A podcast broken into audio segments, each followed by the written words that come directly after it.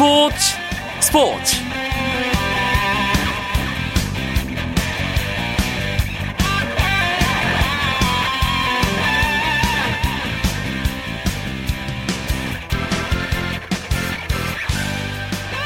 안녕하십니까 스포츠 스포츠 아나운서 유광용입니다. 어느덧 연휴 마지막 날입니다. 다들 추석 명절 잘 보내고 내일 일상으로의 복귀를 준비하고 계시리라 생각을 합니다. 아, 여전히 귀경길에서 스포츠 스포츠와 함께하고 계시는 분들도 분명 계실 텐데요. 저희가 준비한 스포츠 이야기 들으시면서 잠시나마 피곤함 잊고 집으로 향하시길 바라봅니다. 수요일 밤 스포츠 스포츠는 메이저리그 이야기 뉴트 분석 함께하고 있죠. 오늘도 재미있는 이야기 준비하고 있고요. 아시안게임 축구 대표팀의 평가전 소식과 K리그 클래식 25라운드 경기 결과 알아보는 시간도 갖겠습니다. 먼저 순위 경쟁이 뜨거운 프로야구 경기 상황과 함께 오늘 들어온 주요 스포츠 소식부터 정리해드립니다.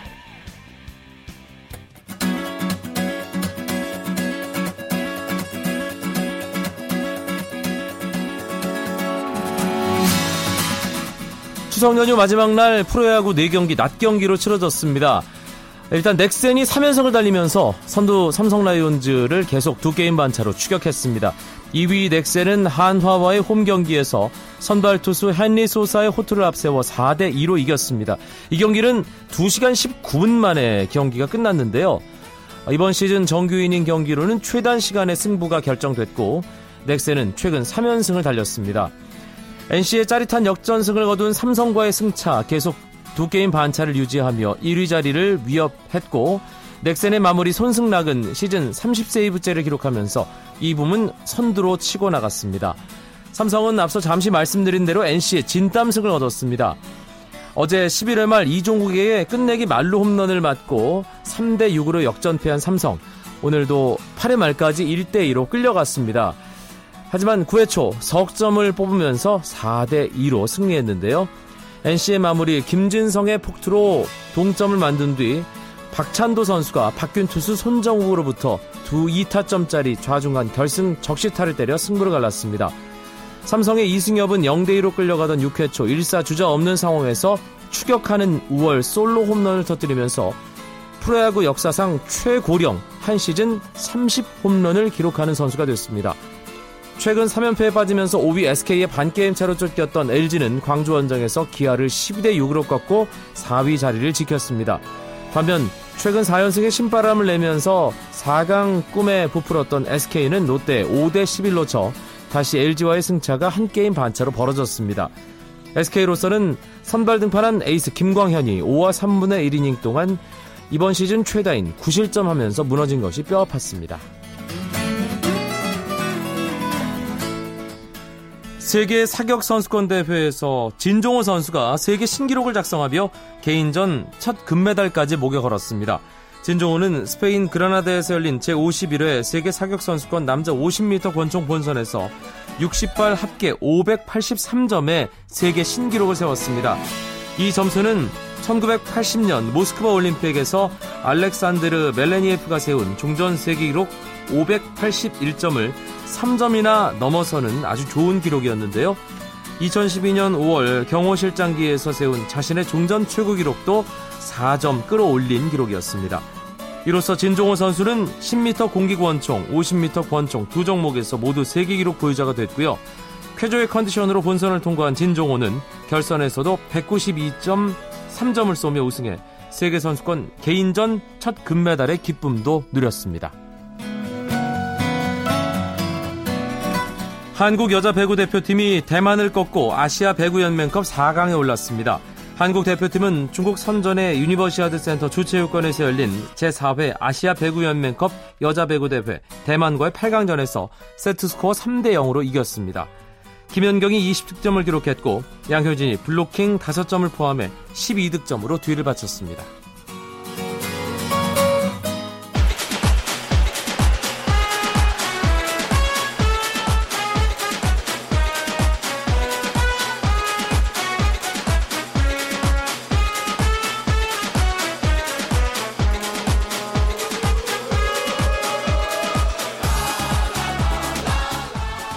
축구 그라운드의 열기는 연휴 마지막 날까지 뜨거웠습니다. 28년 만에 금메달 사냥에 나서는 아시안게임 남자 축구 대표팀이 대회를 앞둔 최종 모의고사를 치렀고요. K리그 클래식은 수요일 저녁 6경기가 펼쳐졌습니다. 월간 축구 전문지 포포트의 배진경 기자 연결해서 자세한 이야기 나눠보겠습니다. 배 기자 안녕하세요. 네, 안녕하세요. 아시안게임 준비하고 있는 이광종호가 오늘 아랍에미리트 연합과 연습 경기 가졌죠? 네, 안산 와 스타디움에서 아랍 에미리트 연합과 비공개로 평가전을 치렀습니다. 결과는 한국의 2대1 승리인데요. 전반 27분 코너킥 상황에서 수비수 김민혁이 선제골을 기록하면서 앞서 나갔고 후반 어, 후반 1분에 동점골을 내줬지만 후반 30분에 김승대가 결승골을 뽑아내면서 승리를 거뒀습니다. 그 이번 평가전은 아시안 게임을 앞두고 치른 마지막 모의고사였는데요.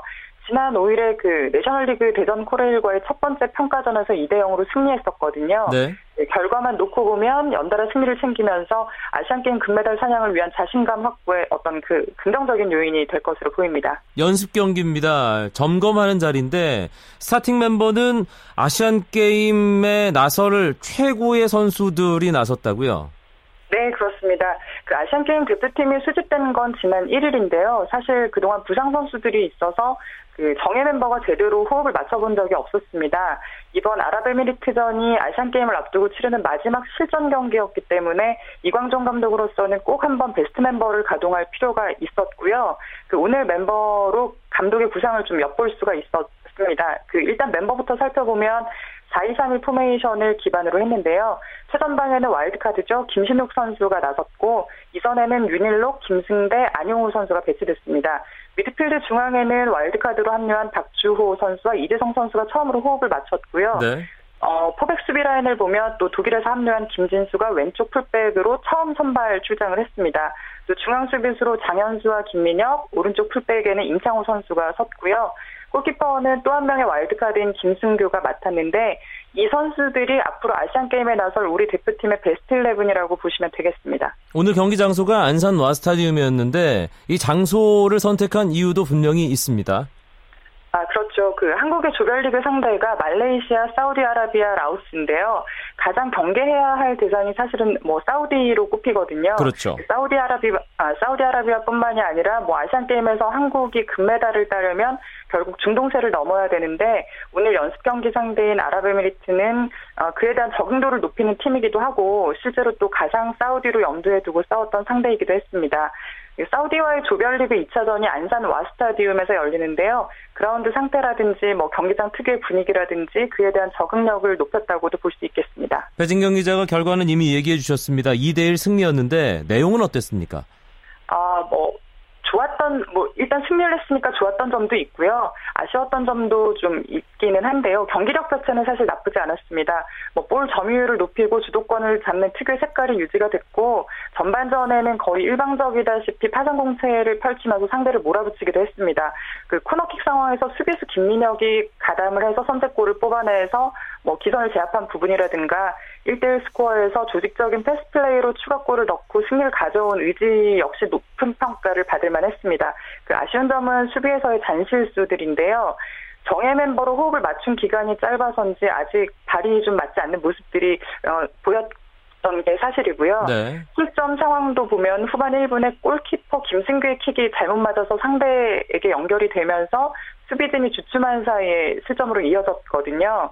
이광종 감독도 수비가 미흡했다. 오랜만에 같이 하다 보니 압박이 좀 안 됐다. 아직 발이 좀 안 맞는 부분이 있다라고 했는데 어, 이런 부분들을 남은 기간 동안에 좀 더 보완을 할 필요가 있어 보입니다. 음, 오늘 와일드카드 선수 3명 김신욱 공격이고요. 그다음 미드필드 박주호, 골키퍼 김승규 다 나섰습니다. 기존 선수들과 와일드카드 선수들의 호흡도 정말 중요할 텐데요.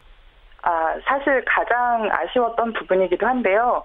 기대가 아무래도 컸기 때문에 아쉬움이 조금 더 했는지도 모르겠습니다. 그러니까 앞서 김승규의 실책성 실점을 언급했습니다만 최전방에 선 김신욱 선수도 특유의 강점이 좀 두드러지지는 않았습니다. 네. 그러니까 아시다시피 국내 최장신 공격수로 뭐 고공 플레이에서의 위력적인 장면이라든가 그 좀 버텨주는 부분에 대한 어떤 기대감이 있지 않습니까? 근데 전반전에 한 차례 정도 나온 걸 제외하고는 그런 강점을 이용한 플레이가 거의 나오지는 않았고요. 박조 선수 같은 경우 부상에서 회복해서 처음으로 이제 다른 선수들이랑 호흡을 맞춘 상황이었기 때문에 나쁘지는 않았지만 아직 완벽했다고 말하기는 이른 감이 있었습니다. 하지만 이 선수들 모두 경험이 풍부하고 노련한 선수들이기 때문에 남은 시간 동안 좀 더 녹아들 수 있는 기량과 정신력을 갖고 있다고 기대를 하고 있고요. 실제로 또 대회에서는 그런 모습을 보여줘야 할 필요가 있는 선수들입니다. 첫 경기가 오는 일요일 14일입니다. 나흘밖에 안 남았어요. 예, 준비 마지막에 좀 차근차근 잘 해야겠다는 생각이 드는데요. 아, 그렇죠. 근데 말씀하신 14일에 이제 말레이시아의 조별리그 첫 경기를 시작으로 아시안게임 축구가 시작이 되는데, 남은 기간 동안 특별히 뭐, 뭐, 큰 변화를 갖기는 어렵겠지만, 일단 휴식을 통해서 부상자 없이 컨디션을 끌어올리는 데 집중할 것으로 보이고요. 그 오늘 보였던 집중력에서의 문제라던가 조직적으로 아직 완벽하지 않은 그 호흡의 문제를 조금씩 더 보완을 할 수 있을 테고요. 네. 축구에서 뭐 방심은 금물입니다만 사실 한국의 16강 진출은 좀 무난할 것으로 보는 그런 상황입니다. 사실 한국은 조별리그 통과가 아니라 아시안게임 금메달을 목표로 하는 팀이거든요. 그렇죠. 예, 그에 맞는 경기력을 보일 수 있도록 좀 자신감을 갖고 조직력을 끌어올릴 필요가 있어 보이는데 뭐 전략적으로 골을 넣을 수 있는 세트 플레이에서의 완성도를 높인다면 분무대에서 좀 더 좋은 경기를 보일 수 있지 않을까 하는 그런 기대감들이 있습니다. 그랬으면 좋겠습니다. 그리고 오늘 K리그 클래식 25라운드 6경기 있었습니다. 아주 짧고 굵게 정리를 해보겠습니다. 가장 관심을 모은 경기는 광양에서 열린 제철 더비였습니다. 포항과 전남, 전남과 포항의 세 번째 만남 어떻게 됐나요? 아, 이광용 아나운서는 조금 아쉬울지도 모르겠는데요. 원정팀 포항이 홈팀 전남에 1대 0으로 승리했습니다. 그 이른 시간에 승부가 갈렸는데요. 포항이 전반 7분에 나온 문창진의 선제골을 끝까지 잘 지켜서 승점 3점을 확보했습니다. 사실 전남이 그 골 하나 빼곤 참 경기를 잘했는데 말이죠. 아, 그렇습니다. 아, 아쉽게 됐고요. 그 포항이 지금 클래식 2위인데 그 선두 전북보다 승점 3점이 모자란 상태로 그 오늘 경기를 치렀거든요. 그 선두 자리를 되찾거나 선두 경쟁을 하기 위해서 반드시 승리가 필요했고 전남 역시 중상위권에서 굉장히 치열하게 경쟁을 하고 있는데 오늘 경기 시작 전까지 승점 39점으로 5위를 기록하고 있었는데 수원의 승점이 40점 그러니까 1점 차밖에 안 나는 상황이었습니다. 그래서 상위권으로 추격하기 위해서 굉장히 애를 많이 썼던 그런 경기였는데 결과적으로 이제 포항은 승리를 챙겼고 전남은 분투를 했지만 소득이 없었던 좀 아쉬웠던 그런 경기가 됐습니다. 전남의 경우는 아래에 있는 울산 서울과의 승점 차도 크게 나지 않기 때문에 상당히 좀 조급한 마음이 좀 드는 상황이었고요. 특히 포항은 어, 선두 전북을 추격하는 입장 일단 승점 3점을 원정 경기에서 챙겼습니다. 이렇게 되면 전북과 부산의 경기 결과가 상당히 궁금해지는데요. 어, 어땠을까요?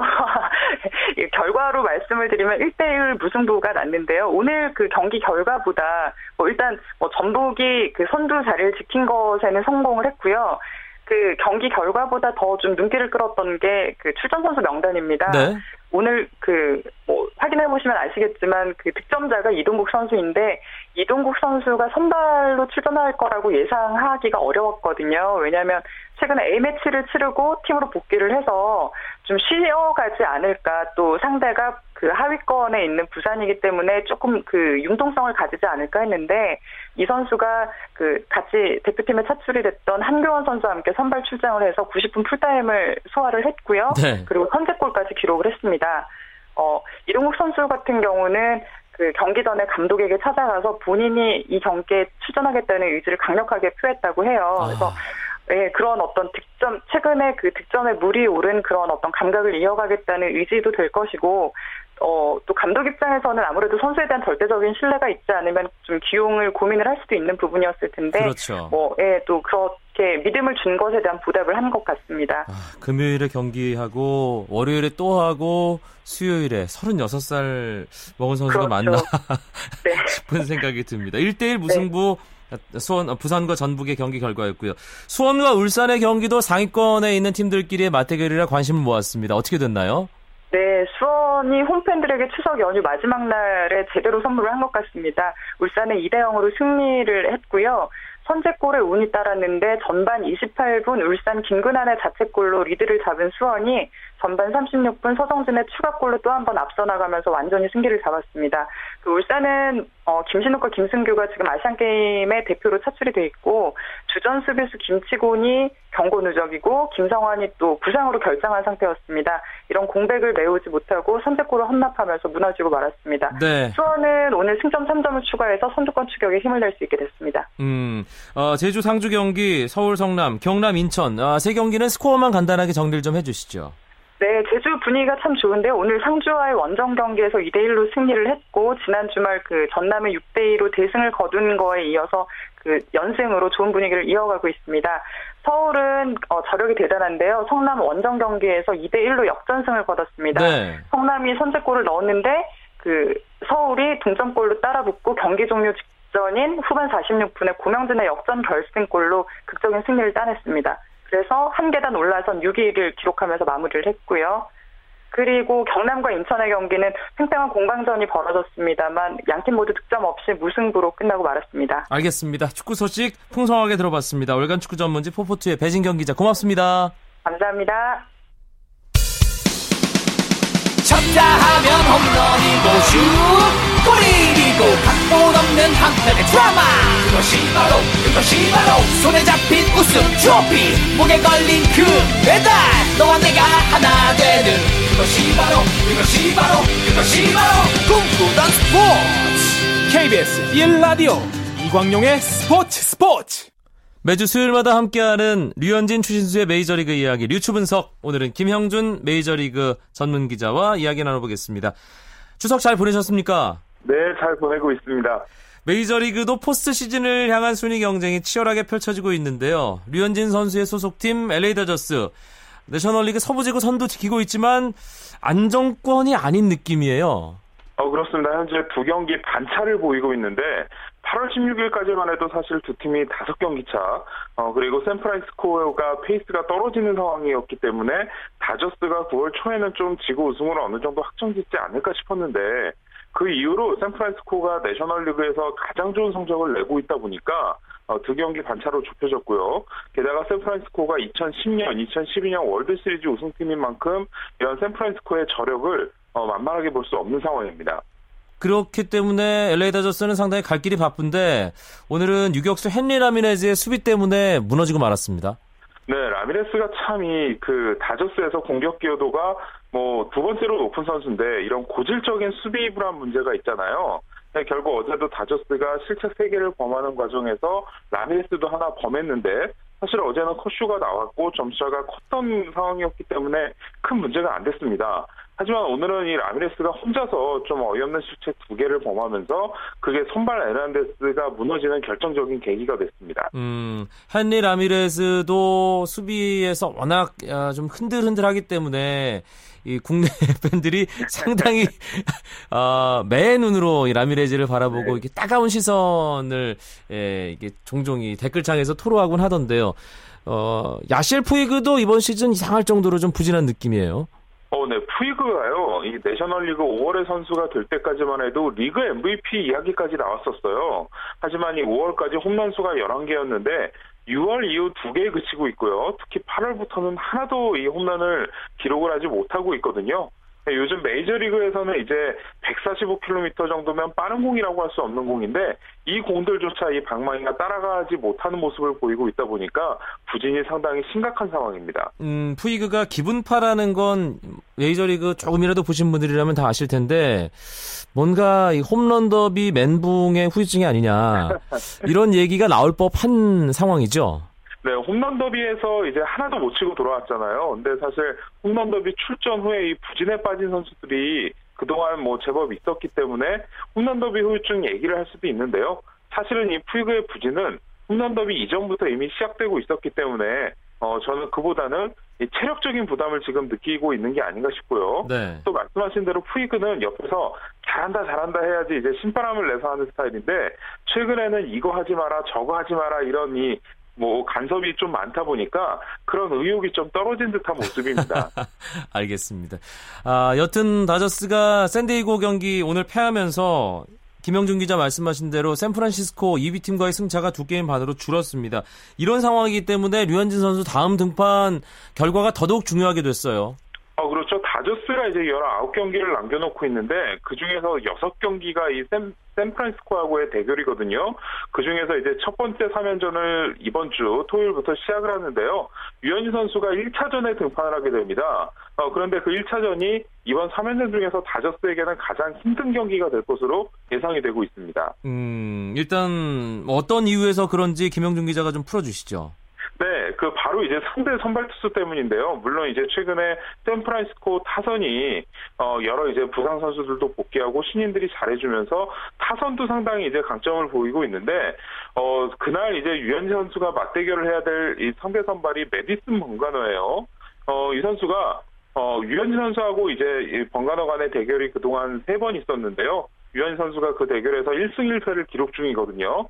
근데 번가너가 이 내셔널리그 8월에 어, 투수상을 수상했을 정도로 최근 페이스가 뭐 클레이튼 커쇼 못지 않거든요. 네. 그러다 보니까 아마 이날은 득점 지원을 많이 받기가 좀 쉽지 않을 것 같습니다. 음, 범가너라는 이름에서 어, 다들 조금 이제 인상이 좀 안 좋아지실 것 같기도 한데, 아, 내셔널리그 에, 서부지구는 이렇게 다저스와 자이언츠 끝까지 경쟁을 할 것 같고요. 다른 지구도 이제 시즌 막판이기 때문에 순위 경쟁을 좀 살펴봐야 될 것 같습니다. 내셔널리그 중부지구, 동부지구 어떻습니까? 어, 네. 중부 같은 경우는 세인트루이스가 얼마 전에 이제 밀워키를 뒤집으면서 지금은 4경기 반차. 아, 이대로라면 우승을 뭐 조만간 확정짓지 않을까 싶고요. 동부는 어, 워싱턴이 지금 그 애틀란타하고의 이 게임 차를 꽤 많이 벌렸기 때문에 좀 여유 있는 우승을 차지할 것 같습니다. 오늘 기준으로 9경기면 거의 끝났다고 봐야겠네요, 여기는. 어, 그럴 가능성이 높죠. 예. 뭐 보통 한 18경기 정도 남아있는 상황이기 때문에요. 음. 정말 뒤집기는 어렵습니다. 와일드카드 경쟁은 일단 서부지구 팀들이 좀 유리한 상황이네요.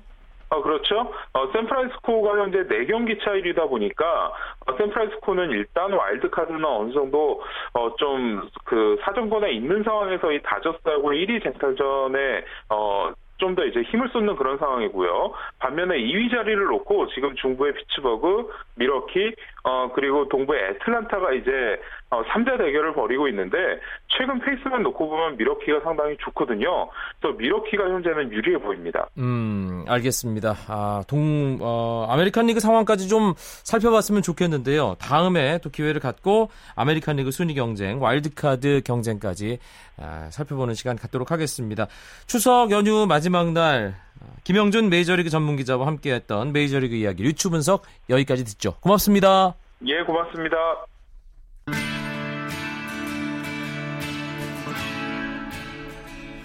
긴 연휴라 그런지 마무리하는 마음이 아, 참 복잡합니다. 내일 다시 일상으로 아, 돌아가지만 또 목금 이틀 후면 주말입니다. 아, 힘내서 아, 다시 일상으로 잘 복귀하시고요. 저는 내일 밤 9시 35분에 다시 인사드리겠습니다. 아나운서 이광용이었습니다. 고맙습니다. 스포츠 스포츠. Reminds me where I was.